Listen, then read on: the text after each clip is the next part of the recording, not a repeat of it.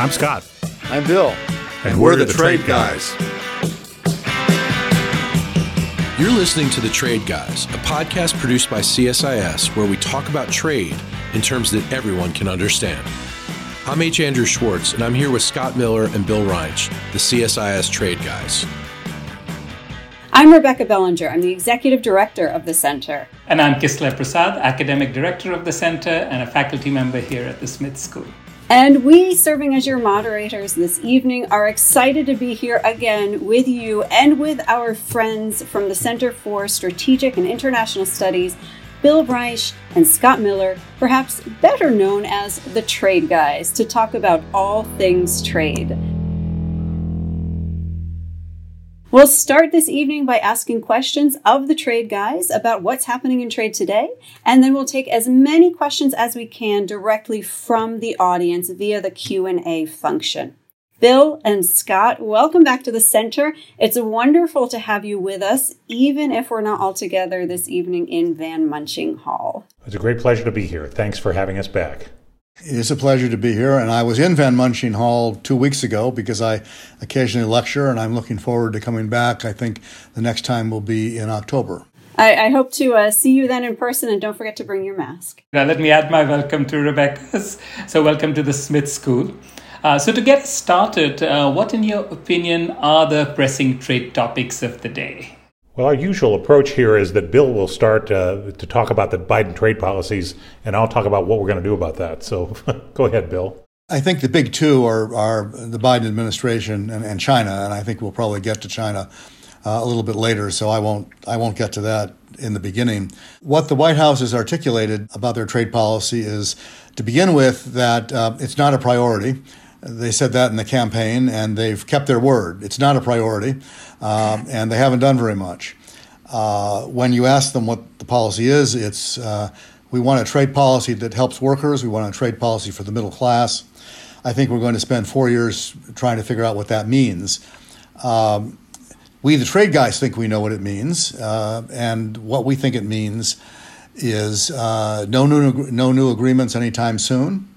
Uh, no current agreements anytime soon, meaning the ones that are underway, like the UK and Kenya. They're going to focus on domestic policy. Uh, they don't seem very interested in conventional market access issues. I think one of the, the reasons why is because they've, and I think this is a mistake, I'll be honest with you, but they, they conflate creation of benefit with distribution of benefits. I think most people would say that what trade trade agreements do is create benefits. They create more trade, more jobs, more growth. Uh, they don't have a lot to say uh, about how you distribute the benefits. I mean, the trade agreement distributes the benefits between the parties to the agreement. You know what we get and what the other party gets or other parties get, but uh, who inside the United States benefits, uh, I think, is really more a question for domestic tax policy, education policy, adjustment policy and, and you know other elements of what the government can do, regulatory policy. But um, the the Biden people seem focused on how do we make sure that the benefits flow to workers.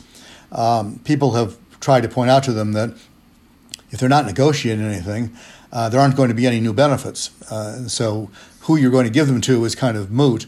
But they don't seem to have connected the, the dots on, on that point. They talk almost entirely about labor and environment. Uh, if you talk to the left wing of the party, that's really all they're interested in. Um, I think labor has three components, and in the trade area, environment has two. And I'll do that and then I'll stop talking. Um, labor, I think they're focused primarily on enforcement, enforcement, enforcement.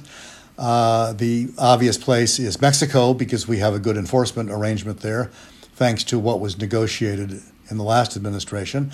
And Ambassador Tai was part of that because she was on the Ways and Means Committee staff at the time. So she's proud of it. Uh, the Democrats are proud of it because it was a Nancy Pelosi thing. Um, and the Republicans uh, were proud of it because it was a Trump and Ambassador Lighthizer thing. So there was a lot of support for it, and now they're trying to make it work. And I think, frankly, they're doing a pretty good job of, of uh, on the labor side of making it work. But it, I think it's probably at the expense of other things. Uh, the second labor element is uh, distribution of benefits, and I already talked about that, and I think that is going to sort of be left to other policy elements. And the third one is uh, promoting domestic employment, which for the Biden folks means reshoring. Let's bring jobs back to the United States. Uh, and that means uh, tighter rules of origin. Uh, it means uh, tighter rules, Buy American rules for government procurement. Uh, and in the end, I think what it will mean is uh, let's have, if you look at his campaign documents, let's have carrots and sticks for companies to get them to go where we want. Let's carrots for companies that come back here, sticks for companies that don't. Uh, not everybody. I think companies that have gone overseas to serve overseas markets are not in the target zone. Uh, I think they're going to be focused on companies that have built foreign uh, parts and components into their supply chain and ship them back here uh, for assembly and then maybe re export or domestic consumption. I think the administration would like to see more of those come back here. Um, parenthetically, I'd say that probably they probably won't succeed um, uh, very much in that. I think to the extent you see movement um, in that area and, and, supply chain adjustment, and you will, I think Scott will probably talk about that. It'll be out of China, but it'll be into Vietnam, Malaysia, uh, Mexico, maybe, uh, and other places. Uh, it, a lot of it won't be back here. Uh, but I think right now that's their policy. If you ask them about any specific thing, the answer is always the same it's under review. And everything has been under review for now nine months. Uh, and I think some of it, uh, including China, when we get there, is going to continue to be under review for a while. So, Scott, over to you. Yeah, no, I, I would agree with that. And on a practical level, uh, negotiating authority has expired uh, the what we call t- Trade Promotion Authority, uh, expired earlier this year, and there's no effort either from the administration or the Congress to renew it. The uh, the committees in the House are concerned about trade adjustment assistance, which is a good thing to be concerned about and a good a good program overall. But it's ordinarily coupled with advances in negotiating authority, which the subject's not come up. Uh, in addition, uh, even the the though many Democrats and many people heavily criticized the Trump administration's tariff policies, we're not unwinding any of those tariffs. The Section 301 tariffs on China, the Section 232 tariffs on steel and aluminum are all still in place. and uh, you know, un- unpacking those, at least in the mind of the administration, would take some give and take, which is not happening. Um, likewise, uh, a reshoring or uh, deeper Buy America programs would also uh, at some point require negotiation. We are a signatory to the Government Procurement Act uh, at the WTO, so so the, the, Government Procurement Agreement, excuse me, would would have have to be changed, and we'd have to get our, our trading partners' agreement to do that. The the fix we're in, uh, it's sort of a continuation of what I'd characterize as suspended animation in trade policy. the old issues are still the old issues and just as stuck as ever, like farm subsidies. The new issues seem to be somewhat incoherent, uh, like digital trade, and we're not making a lot of progress. I will point out that peak trade, in terms of trade as a share of, of world output, occurred in 2007. We are we are below that level today. And 2007, I don't know how many in our where people were in our among our audience in 2007, but uh, it seems a long a long time ago. But that was, but that's that's where we stand. So. Well, a quick quick follow up. Uh, one of the things that President Trump would flirt with was the idea of uh, a free trade agreement with the United Kingdom. Is that on the um, on the radar anywhere, or uh, or no? Yeah, the negotiations were launched. They're still ongoing. There, no, but there's no way to conclude them uh, and bring them before the Congress in an expedited manner because negotiating authority has lapsed. Uh, there are there are a couple options out there with the UK. Uh, one of them is that the negotiators of the Trans-Pacific Partnership, which became CPTPP, the uh, non-memorable and unpronounceable acronym, but the basically Japan, Australia, New Zealand, uh, and the the other eleven parties to the Trans-Pacific left room for the UK to join, and the UK has applied to join. So there's another way to deal with sort of Indo-Pacific region and deal with a preferential agreement with the UK were we to reconsider uh, trade in Asia Pacific in some form. Uh, so the the UK is actually fairly ambitious about its longtime role as an open, uh, free trading nation, and they're they're going after uh, agreements with with some vigor. Uh, but we're not we're not making progress uh, at the moment with them in either a bilateral or plurilateral setting. It took me a long time to understand why we weren't going ahead with the trade agreement with a close friend and ally where we have a lot in common. And uh, finally, it dawned on me, because somebody told me, that uh, for this administration, it has, uh, I think, more to do with Ireland than anything else. Um, the president is Irish.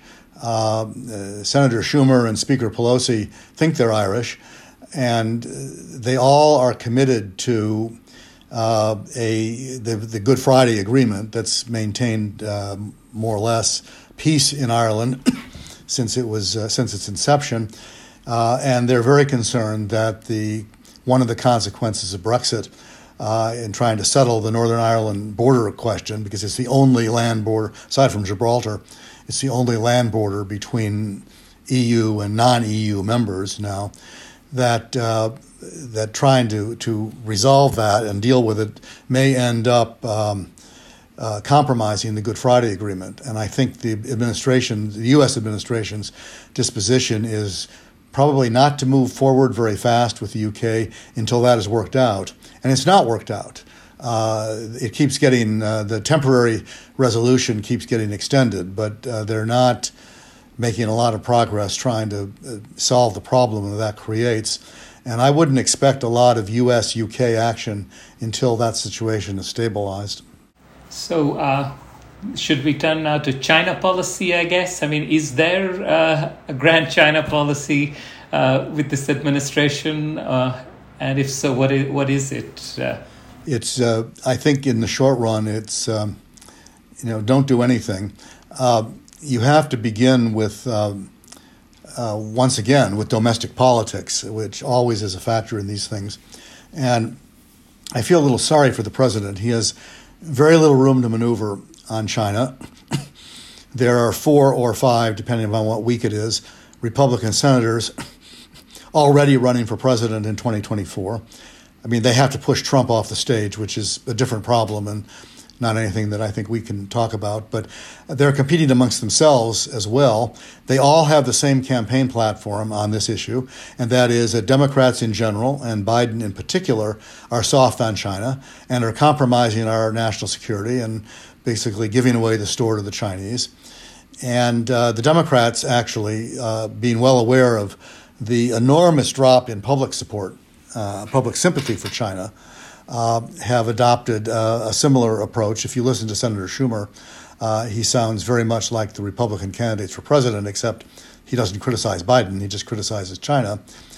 But if you look at poll data, you know, in, in uh, 10 years ago, public opinion about China in, in the United States was 53% favorable. This year, it's 73% unfavorable. Uh, that's a remarkable change uh, in a relatively short period, uh, most of it in the last three or four years. Uh, and most of it, I think, due to what to Chinese actions, not to to Trump in particular. But here we have uh, a country that's unpopular with the American people. You've got both political parties trying to capitalize on that, and Biden in a situation of, of um, not being able to do very much without exposing himself to criticism. So the obvious question is, what's going to happen to the tariffs?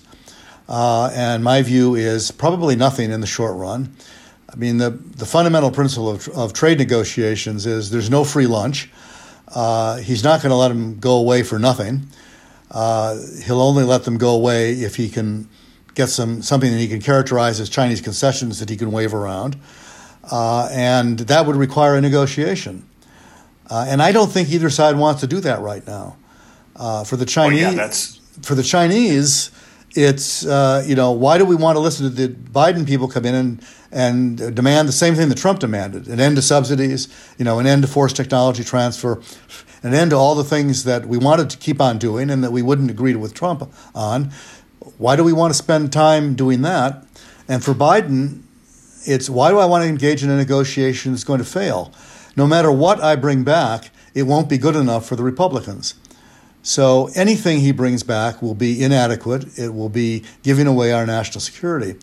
The safe thing to do uh, for that right now is nothing.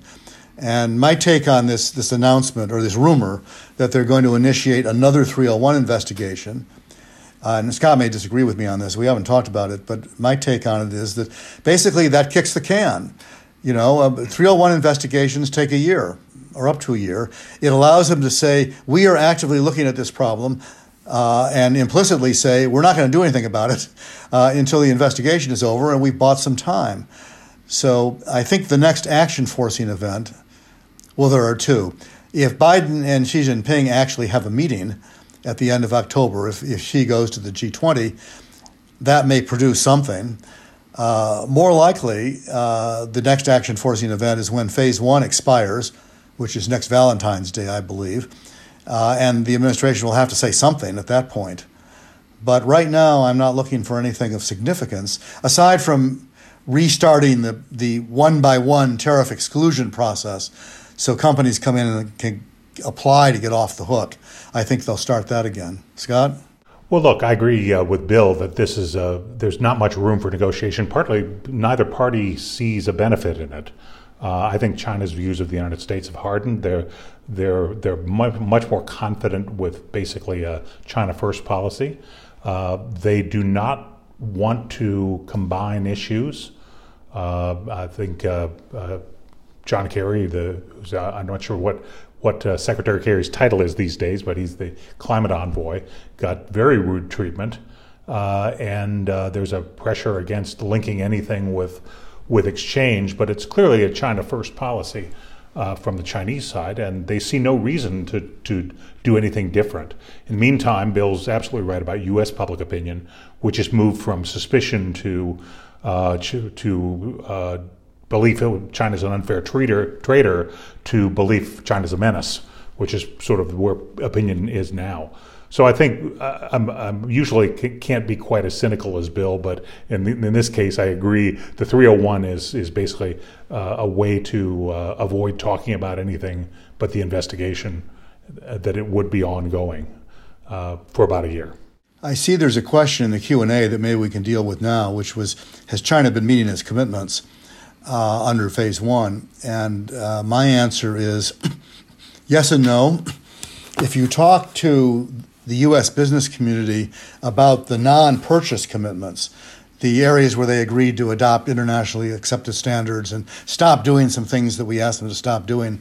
The business community tells me that, with a couple conspicuous exceptions, uh, the two most conspicuous is the credit card issue and the polysilicon issue. That aside from them, by and large, the Chinese have done what they said they would do. Um, on the purchase commitments, uh, they are behind. Um, in some areas, like energy purchases, they are so far behind that it's probably impossible for them to catch up. Um, in other areas, it's a closer call. Uh, agriculture, I think the they were at I don't know something like sixty percent of what they had promised, um, and it's it's really too soon to tell because in in agri- if you look at agriculture, uh, the agricultural relationship, most of their purchases historically are in the fourth quarter. Uh, so we are just now heading into the time when we can expect large purchases. I don't know that they'll get to 100%, uh, but they'll get closer to it than they are today. Uh, so in some areas, they're uh, they're not going to make it. Uh, in some areas, I think they'll come close. So I wanted to stick um, with China here for a little bit more. There, there's a question in the Q and A that, that gets to the what you know my point of view is is is China actually a threat so, if we go back to some of the legislation that um, both the Senate and the House passed over the summer, aimed at competing, bringing the U.S. closer to competing with China on tech, on research, on telecom, semiconductor um, production, etc. And if you look inside that legislation, some of the finer points include Things like blocking TikTok from U.S. government devices and allowing Taiwanese military and diplomatic officials to wear their uniforms on U.S. solar in, in official capacities. Do those finer points of that legislation, are we, with those finer points, are we just poking and prodding China here, or is there a real threat that we're trying to address? There's a real threat. Uh, those particular things don't have anything to do with it. I'd say, including on, on TikTok. I mean, you have to, uh, with TikTok, you can invent a threat. Um, and and people have the the, the threats are that uh, the the the data that TikTok amasses if it falls into the hands of the Chinese government, which TikTok says it does not, uh, we can debate that, um, might be used for some unstated nefarious purposes. Um, and the other argument is that um, that uh, it might become ultimately a propaganda machine for Chinese disinformation to affect, infect the people that watch or listen to TikTok, which means young people. Um, I think those are not the biggest security challenges we have. Um, you know, the biggest security challenges we have are Chinese uh, theft of critical technology that they can use to uh, enhance their military capabilities, and that's a serious problem. Uh, and one of the things that has happened over the last four or five years, it's not just Trump, but preceding Trump, is the the the national security element of the Chinese-U.S. Rela- trade relationship has gotten much larger, uh, and we've attempted to deal with it through export controls and uh, controls on inbound investment. But I think it's a serious issue. Yes, it's likely to continue to be one. I think we're past the stage. Uh, our friend uh, uh, Joyce Chang of uh, J.P. Morgan uh, used to call it cooperation. There were things we cooperated with China on. There were areas where we were, we were competitors with China, or sort of a frenemies relationship. I think we're moving beyond that into into rivals, and and uh, I don't know if it leads to conflict or not, but it leads to more tension in the relationship, and certainly at the at the technological frontier, uh, IP theft of of the our our best technology is a huge concern, and something that I think there's a there's there's a good reason to be concerned. So I'll, I'll move us on to climate. Uh, so the storms and fires this summer have reminded us again of the urgency of uh, climate problem and the need to do something uh, about climate change. But what are the ways in which uh, the climate and the trade agendas intersect, and and maybe should they intersect, uh, and if so, how? I think there are two: uh, subsidies and border adjustment measures. On subsidies, the issue is, is getting rid of quote unquote bad subsidies, which would mean fossil fuel subsidies. And uh, on the other side, it would be creating or enhancing good subsidies, which would be green uh, tech subsidies. Uh, the administration has proposed uh, both, uh, and uh, most of what the administration has proposed in general on climate can best be characterized as carrots, not sticks. They're very big on incentives, particularly for new technologies and green technologies, some of which would be characterized as subsidies, some of which would not. Um, the latest uh, development, which was yesterday, was it appears that the House Ways and Means Committee is not going to go along with proposals to eliminate fossil fuel subsidies uh, or even to reduce them. So um, the stick part of the administration's agenda is, is not going to be, uh, well, will at least as of yesterday, may not be advanced. I mean, Congress is always happier voting carrots than they are voting sticks, uh, and that seems to be manifest this time around. So, getting rid of subsidies doesn't really raise WTO issues. They're always happy if you get rid of subsidies. Creating new ones might raise those issues. It depends on Depends on how you do it, uh, and it depends on. Um, well, first, it depends on how you do it. If you link it to exports, then you have a real problem because those subsidies are prohibited. Um, if you don't link it to exports, and most of these are not linked to exports, probably all of them are not linked to exports, it really would be a question of whether they're injurious or not, whether they harm anybody else. Um, and that would get litigated down the road. Um, the other issue is more complicated, which are border adjustment measures. And I think there, um, we're not there yet in public opinion. Uh, the Europeans are moving forward. Uh, they've made a proposal. Uh, for those of you that, that are not in the weeds on this, border adjustment measures means essentially taxing imports uh, based on their carbon content or based on the amount of carbon used in their production. You, there's different ways to do it uh, in order to uh, deal with what what is known as the carbon leakage problem, which would be countries that have high standards uh, being put in a position to having to accept imports of high carbon products from countries that have low standards. Uh, and the countries with high standards, their producers have been disadvantaged because they have to meet all these higher standards, which is expensive. Uh, and that tempts them uh, to move overseas to, you know, countries with low standards. And uh, this uh, CBAMs, which is carbon border adjustment measures, are designed to offset that. The EU is moving ahead. Uh, at, at CSIS, we've been having a lot of discussions about this. We've undertaken a process where we try to get the, basically the environmental nerds and the trade wonks together to talk about it. And the main thing we've discovered is they don't speak the same language, uh, which makes communication kind of hard. But uh, there's sort of two scenarios here, and I don't know what the right answer is. Uh, there's the death spiral scenario, in which the Europeans will do what they're going to do. that seems pretty clear. We denounce it as protectionist, uh, lots of recrimination, lots of lawsuits. We sue them here, we sue them there, we sue them in the WTO, and everything gets worse. Uh, the other scenario, which I personally am, am, fond of, is the virtuous circle scenario, which is uh, they do what they're going to do, uh, and our companies that will be disadvantaged by that and that may not be very many in the short run, actually. So this may take a long time to play out. But uh, the companies that will be disadvantaged come to the U.S. government and say, "Hey, we're getting hosed by the Europeans. We need to do the same thing to them." Uh, and that's not a very uh, noble motive. But nobility doesn't really matter very much. It, it may change the political equation here and may create a business constitu- constituency for having our own border measures. And so if they do it and we do it and then the Chinese do it, then you've got a critical mass. And maybe we're all doing it for the wrong reasons. Maybe we're all doing it for protectionist reasons. But the point is, at the end of the day, we've done something uh, that may have some climate mitigation effect. So you guys all can take your pick. You know, go for the death spiral, go for the virtuous circle.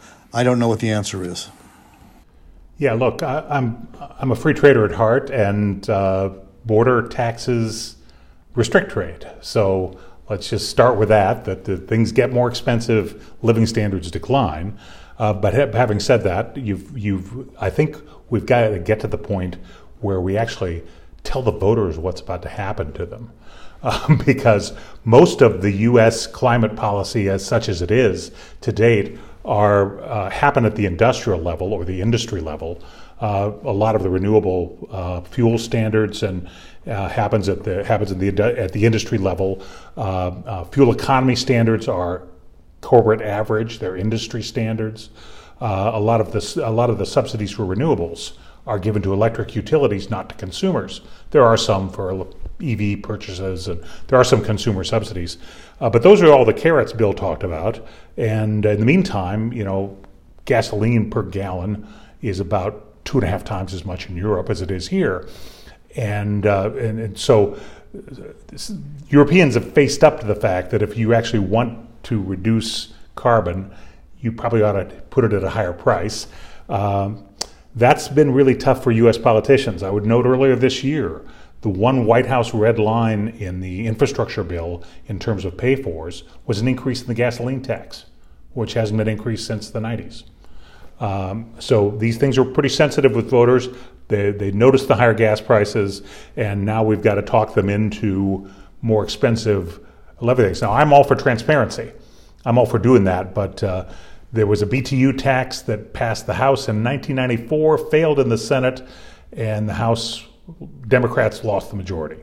In 2010, there was a cap and trade bill that passed the House narrowly, failed in the Senate, and Democrats lost the House in 2010. They're they're, they're not unaware of these things. So we got to f- find a way to manage the politics, uh, and uh, all of it uh, will will have some sticker shock associated with it. But like I said, transparency ultimately will be the universal solvent in this. Make it clear what the what what you want to happen. Create the incentives. You can get to a lower carbon future. Yeah, my my environmentalist friends are gloomy about that I mean, I, I, agree with Scott, but my the environmental colleagues are gloomy because they think that that basically, I, this is an oversimplification, but basically they would say the Biden approach is mostly carrots. Uh, that's not going to be good enough to deal with the the amount of climate mitigation that's necessary.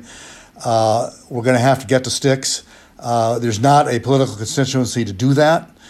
Uh, so the United States is in the uncomfortable position of not doing enough, knowing that it's not doing enough, and not being able to do more. Uh, and that's, uh, I think, that's what has everybody that has everybody worried. And there is a, a, a, lack of transparency, which you can see not only in this area, you see it on Buy America too. I've been frustrated there, where you know the administration basically wants to take the line of we can, you know, we can reshore, we can increase uh, domestic procurement, and it won't cost any more you know, and that's just wrong. It's going to cost more. I think it would be better to be honest with the American people and say, look, you know, there are some values here, other values here that are important. It's worth paying more because we're going to get these other benefits along the way. I mean, you can agree with that or not, but at least that would be an honest conversation. Uh, and I think sooner or later on climate, somebody's got to bite the bullet and say, look, if you want to meet the crisis, meet the challenge that the crisis uh, demands, uh, it's going to cost more and people are going to have to change their behavior. Uh, Europe is getting to that point now. I just was reading something yesterday about that because they're starting to ratchet up the price of carbon. Uh, and they're starting to, to therefore kind of put the screws on people to change their behavior. And we'll see what happens to public opinion in, in the EU about that. Uh, they have, the public so far in Europe has been, I think, significantly more accepting of the need to do something about climate than the public in the United States has been. And now, as the you know, as that begins to tighten up in Europe, we'll see if that changes. Here, uh, I think somebody ought to begin by having a, an honest conversation with the voters about it, and we haven't had that yet. If I could switch topics a little bit here and move us away from the doom and gloom of climate change and out of politics and instead talk about holiday shopping. I know it's only September, everybody, and I know pumpkin spice latte season is just getting underway right now. Um, but I did notice that The Guardian carried a headline last week that said, or was really warning Australians specifically to buy early to make sure that their gifts were delivered on time for a holiday that's four months away. Um, and they've called this um, global supply chain crisis dramatically bad, direct quotes. So, what's going on here? Is it really that bad? And should we be buying holiday gifts today? I think the answer to question two is yes, uh, because uh, uh, you were talking to somebody who placed orders for furniture four months ago and doesn't have it. So, so yes, get your Christmas gifts ordered now. But more in, in a broader sense, uh, I think here is the, the COVID related shutdowns had the following macro impact. First, in general, services were suppressed. Now, some of them more than others, but but obviously things like restaurant uh, people stopped eating out. Uh, the carryout business was much smaller. There were the so-called beach industries, uh, BEACH, which is which is booking, entertainment, uh, airlines, uh, and depending on your pleasure, casi- the C is for casinos or cruises, uh, and the the H is for hotels. Those those shares cratered, and the businesses shrank dramatically. Now that happened on the services side because of uh, because workers mostly remained whole in, or at least in part remained whole. Sometimes due to federal uh, transfers, sometimes due to continuing work from home. goods purchases actually increased dramatically. So, uh, so worldwide goods goods uh, demand oddly increased, and we probably all were a part of that. Okay, you bought some stuff in the first three or four months of your COVID shutdown to fix up your home office. Okay, to make your life more convenient. You couldn't spend money on services, so you either saved it, and savings is at about a 20-year high for American households who never save anything. Uh, but all but goods goods demand went up. Now, what people miss in that is that there was a very important service that's associated with goods. It is transportation and distribution. And that's the fragile, in my view, that's the fragile part of the chain right now. There are some seriously deep supply chain problems. Uh, integrated circuits are one. There's just too much demand for, for the existing capacity, and it takes too long to build capacity. Uh, there are some shallow supply chain problems that will resolve themselves. Uh, toilet paper in the early days, uh, ketchup packets, uh, things like that. Uh, th- those will life take care takes care of itself. You buy a machine, you you get over it. Uh, but uh, what's happening is the, what I'd really watch carefully are the people who move stuff, the people who work at ports, the people who who drive long haul trucks. Uh, those are that service is one that's essential. And frankly, if you get an outbreak among a, truck, a trucking company or something like that, you get people who aren't engaged in the work. And those are frankly skilled jobs, often requiring licensing and, and uh, a lot of, you can't just hire off the street for uh, somebody who runs, uh, you know, a, a, crane operator at a, at a container port. So it's the, that is the place that I, in my view is most fragile. Now, uh, the caution is all supply chain problems are at the firm level. And, and they all both are created and solved at the firm level. But if I look aggregate across the economy, while services as a whole are down, I'd watch those distribution and transportation services as the fragile part. And that's why I'd buy early.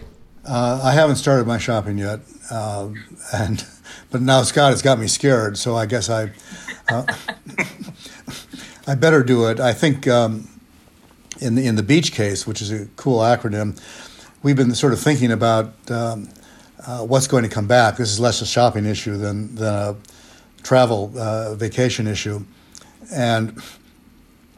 I think our projection is I think personal travel, recreational travel is coming back and is going to continue to come back. People are inveterate tourists. The Grand Canyon's not going to go away. Uh, people are still going to want to see it, and they're still going to want to take their kids to see it. Uh, I think what may not come back, certainly not to the previous extent, and and maybe not very much, is business travel, which is not good news for the airlines because that's where they make a lot of their money. And uh, you know, I, I think what people have discovered is that you know Zoom may only be 80% as good as in person. But when you factor in the price of airline tickets, business class airline tickets, you factor in hotels, you factor in all the, t- the downtime uh, in on the flight at the airport, you factor in you know, ground transportation. You know, 80% may be good enough. Um, there seems to be some expectation that um, to if you know where business travel may come back is if it's necessary to close a deal, uh, and if it's necessary to to uh, network, meet new customers, and and woo them, develop if you clients. will. Yeah. Uh, develop client development, uh, which means go to trade shows. Uh, that's fine, uh, and you'll see some of that come back. what won't come back probably are training sessions, intra company meetings, uh, things that are not outward facing. I think a lot of that is is gone. and I think, frankly, you're going to see, you're not going to see uh, all of this disappear from academic institutions either. I mean, you guys probably have opinions about that, but my sense is that you know not just universities but schools of all levels have built up, you know, significant digital infrastructure uh, uh, for better or for worse, and they're not going to abandon it. I mean, they won't be able to in the short run, uh, but I think people are going to. Uh, this is going to be with us uh, for a long time, and it's going to change the way that uh, that we do business in some significant ways. Yeah, definitely agree with that. Uh, Kislaya, do you want to go back to Europe, or you want to go to to uh, questions from the audience? We, we, we can go to questions from the audience, and uh, and if there's a lull, I'll I'll jump in with my question. All right, sounds good. So we did receive a number of questions from the audience um, at the time of registration. So I have a couple of questions that I've pulled out from there that I'm just going to um, throw out to, to our experts, Scott and Bill. And the first question comes from Rowan Boucher. The question is What is your recommendation on how U.S. companies can compete in international markets where countries subsidize public companies? Uh, well, look, going international is tough. Anytime you leave your home market is tough. But but the first the first condition has got to be you've got to have a technical basis to expect success in the market. You've got a product, you've got a service, you've got something that is a winner and you believe you can make it work and there's a there's a, a rationale for doing it now anytime you enter a foreign market the, there are likely local competitors and whether or not there are explicit subsidies uh, you often have pretty cozy relationships uh, between the government and the local suppliers depending on the country uh, and uh, in some cases uh, well the, the the the ideal example was uh, uh, the former Soviet Union in 1989. The local companies were complete disasters. They, they produced awful products. They had they had employees who were geniuses at being able to run 50s East German equipment. Uh, so the, the employees were gold, but the products they, they produced were, were lousy compared to uh, what any any sort of international product. Now, the, those those opportunities come along once in a blue moon. The more likely one is you're entering a market where you have local competition that's pretty sophisticated, and this here's where an active negotiating agenda helps because. Uh, if you entered the market, you probably had a way to win without the subsidies because you, you make that assumption that your, comp- your competition subsidized. But your competition may also have some local protections uh, that you'd like to try to weed out. And uh, occasionally, when you have an when you have an active negotiating agenda, um, uh, you can do that uh, with with enough creativity. Uh, an example, of, just one example, bef- and to make it quick.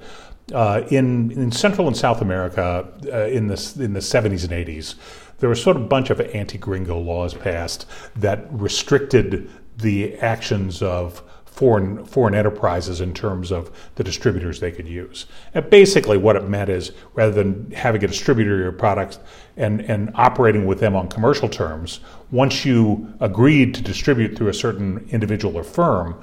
You almost couldn't fire them. It was impossible to get rid of them. Uh, there was one place I worked for Procter and Gamble. We had a we had four distributors in in the Dominican Republic. One of them sold Metamucil, period.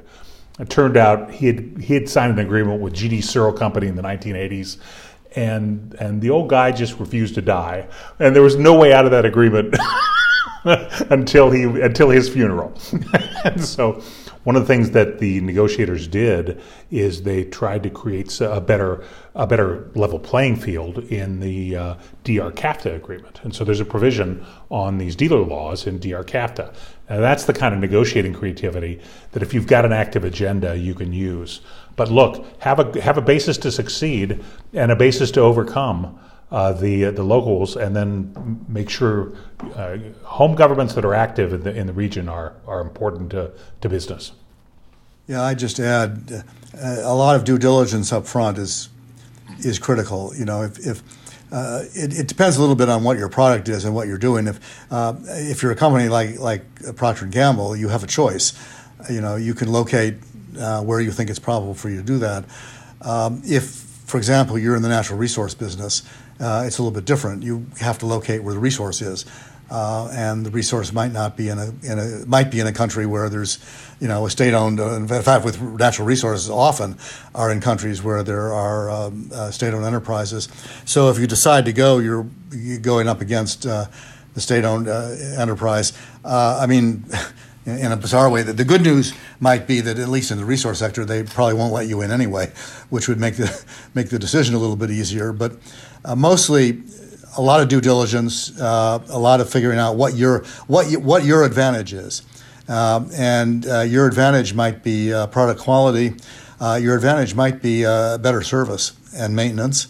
your advantage might be better delivery. Your advantage might be um, mobility or the ability to to move quickly. One of the things that happened has happened in the apparel sector, for example, is uh, uh, importers or well, U.S. companies prize uh, foreign companies' ability to uh, basically to to uh, switch directions uh, very quickly. So. you know, you, you if you're in the fashion business and you've developed a line of Christmas sweaters that are all green, and you've bought, you've ordered thousands of dozens of green sweaters, and they arrive and you discover the green is not the fashionable color this year, uh, and you want red ones. Uh, well, some com- com- companies will just say, well, you know, it'll take me uh, three weeks to retool and, and you know gear up, and by then Christmas will be over with and you're toast. And but if you find the company that says, well, you know, 48 hours I can do that, that's an advantage. And if you're one of those companies, um, you know, it's, it's knowing what your advantage is and then exploiting that. Sure, but Bill, going back to what you said, uh, it sounds like uh, just being barred entry is the strongest non-tariff trade barrier I have ever heard of. and let's hope that this uh, this person asking the question is not experiencing that. Um, our next question go- is about ocean exports. So the question is from Aline Hull. She asks With U.S. ocean exports facing difficulties in obtaining transportation to reach international markets, will government intervention occur? What do you think? Well, uh, first, look, we're, we're about to spend a trillion dollars or so on infrastructure. We might consider some of that uh, putting toward container ports because you, know, you could look at, for instance, the World Bank's Logistics Performance Index or the work that the World Economic Forum does on shipping and, and logistics. And in, for instance, look at the top 50 ports in the world, container ports, container ports, ocean container ports, uh, and look at the throughput of, of the top 50 ports. How many U.S. ports are in the top 50? Zero. All right. So start with that. Start with what what what investments would it take to make our container ports get them into the top 50 worldwide? It seems like America ought to be able to at least you know, we want to be number one. I'll take top 50. Okay. But uh, so I think there's, I think that's some place where the government is inclined to, uh, to act and it would be highly beneficial. Uh, the, uh, the, the second second issue is a lot of the disruption that's in in containers themselves right at the moment has to do with kind of the the initial months of panic on uh, on COVID, where a lot of orders were canceled and then immediately demand picked up. Nobody expected it to. Uh, if you look at any of the charts on consumer demand, even on even on income levels, it's one of the sharpest downturns and then and then upturns. In fact, the shortest bear market in history was in it was in March 2020. Uh, it lasted a week. All right, and the, the the bounce back is what caught a lot of producers and transporters uh, exposed and there's been a lot of catch up since then. But look, one of the one of the COVID effects is is a change in the patterns of where things are made and where they're sold and where they're moved. There was a slow trend toward regionalization as you know long haul globalization lost its lost its arbitrage value. Labor rates went up in the developing world, and more importantly, those developing world producers became consumers. And so that was happening. That all got accelerated uh, in COVID. And so there's a lot to capture that. But I think throughput efficiency at ports is the thing I'd focus on first and well worth spending some money. And I just say, right answer, but not a short term remedy. Our next question comes from David Lemus. And he asks We're seeing potentially inflationary pressures in developed and emerging market economies. Will there be any impacts on U.S. Um, international trade accounts? Yes, mo- most importantly, uh, the the import prices will go up. Oddly, you know, during during Donald Trump's uh, uh, days as tariff man, the first year of the Trump administration, the average import price actually declined into the United States overall. Uh, so uh, import prices will go up. And look, the classic definition of inflation is too much money chasing too few goods. So the sh- sh- inflation always is accompanied by shortages.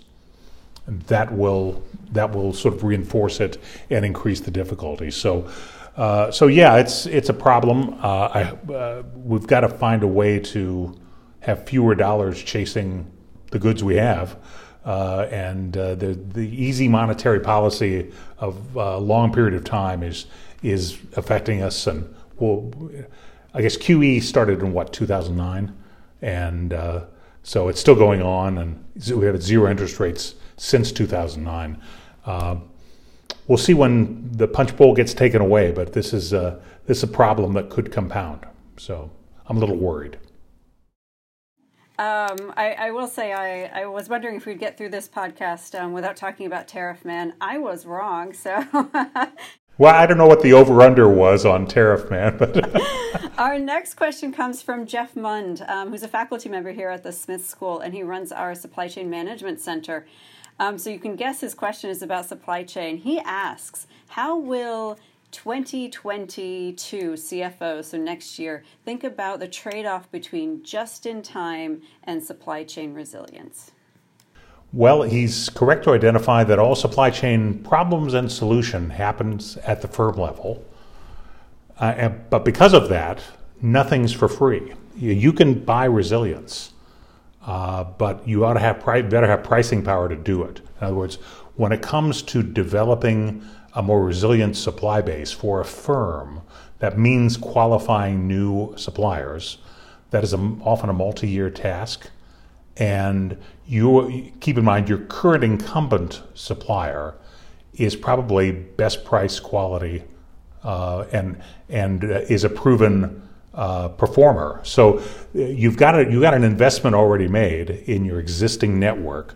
Uh, but I think there will be moves to search out uh, uh, different ways to to to increase resilience to protect against uh, downside. And I do think that one of them is going to be uh, the decline in long haul globalization. I think you're going to have a lot more suppliers nearby. Um, and now that's that's good for it's good for Mexico, it's good for Turkey, it's good for places that are reasonable alternatives to uh, to the kind of uh, supply bases uh, that that at least represent today's long haul. Uh, but it's it's tough to do, and it's almost impossible to do at any aggregate level.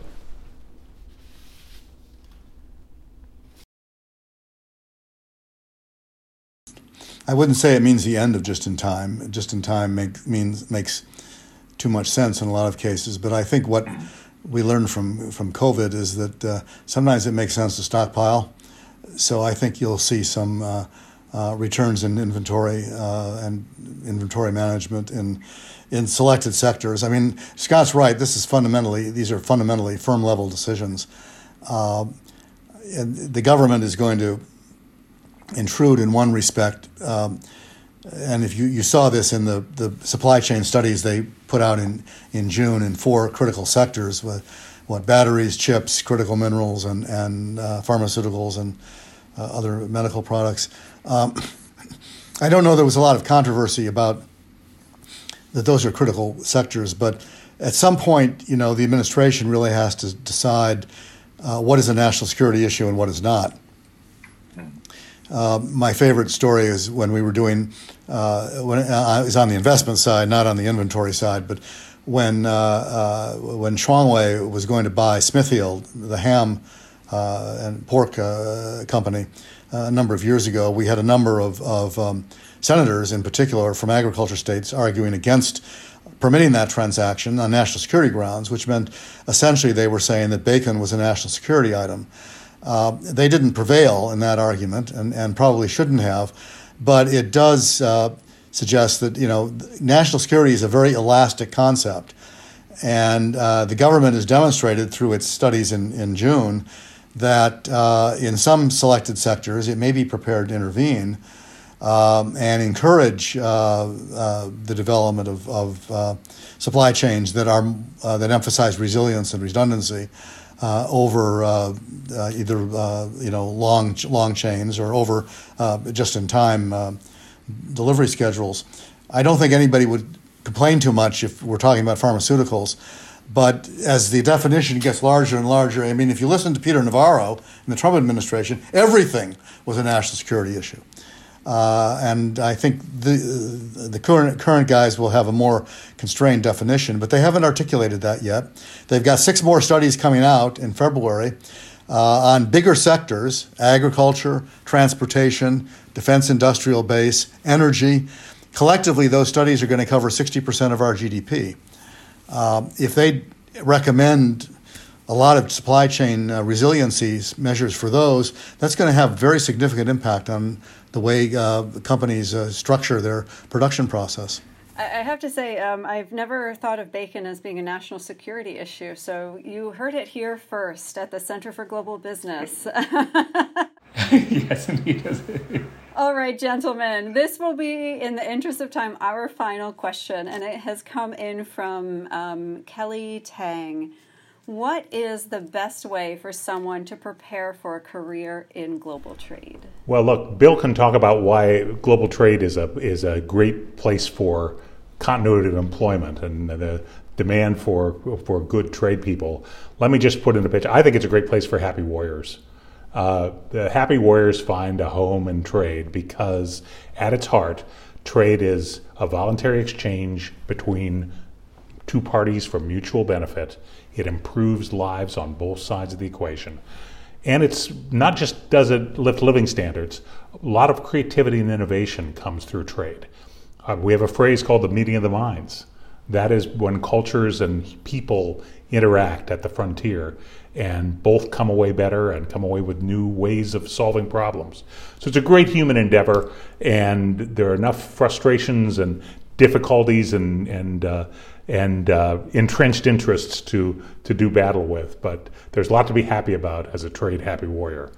Uh, I'm not the best person to talk about that. My arrival in this area was accidental. I was actually uh, hired to do other things in my uh, one of my jobs on the Hill. And then as time went on, both my boss and I discovered that his uh, contribution in international affairs was going to be in economics uh, because those were the committees they were on, uh, that he was on. And it also uh, was his personal interest and also was a good reflection of, of his state's uh, interests and issues. So I sort of became a, a, a trade guy, if you will, uh, unplanned. Uh, so it wasn't like I was mesmerized by this from the from the beginning. But to me, the things that are attractive about it is one, which is true of economics in general. You really learn about how things work, uh, and uh, it's fascinating how they work, and it's fascinating uh, all these things that happen that you don't understand trade teaches you how to understand. I mean, Scott didn't get into it, and I, I won't because we don't have time. But you know, if you want, get him to talk to you. We'll do this again sometime. Get Scott to explain the toilet paper crisis uh, and why we had a shortage. It's a very interesting story. Uh, it turns out there's two different supply chains: one for industrial and one for uh, supermarket use. And it's you know, you learn all that stuff in trade, and that makes it fascinating. The other thing, from an employment perspective, that makes it tr- attractive, and this is an appropriate note to end on is no problems are ever solved. Uh, they're managed, maybe, but they always go on. Uh, and you always live to fight another day. So this is permanent employment. That's fantastic. Um, as an educator, I'm going to answer this question myself too. So, Kelly, study abroad, study a foreign language or two or three, and make sure that you are taking classes in logistics and export management because to be in global trade, you, know, you need to know how things get from one place to another. And with that, that's all the time that we have today. Um, Dr. Prasad, I'm going to turn it back over to you. Well, uh, what I have to say is uh, thank you. So, Scott, uh, Bill, thank you so much. It's been a real pleasure uh, listening to you today uh, and hope you'll come back to the Smith School again. Well, thanks for having us. Yes, thank you. Pleasure to be with you. Fantastic. And I'd also like to reiterate my thanks um, to, to Bill, to Scott um, for being here with us again.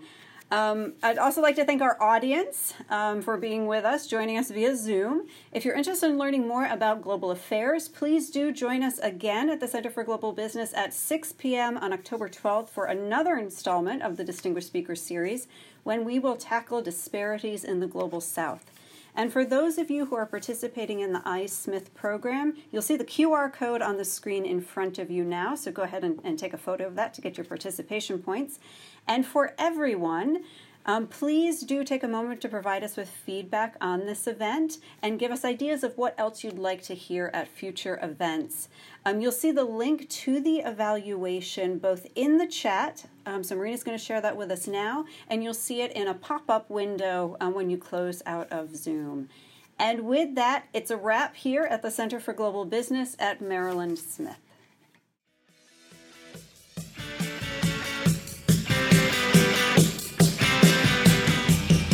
To our listeners, if you have a question for the Trade Guys, write us at tradeguys at csis.org. That's tradeguys at csis.org. We'll read some of your emails and have the Trade Guys react to it.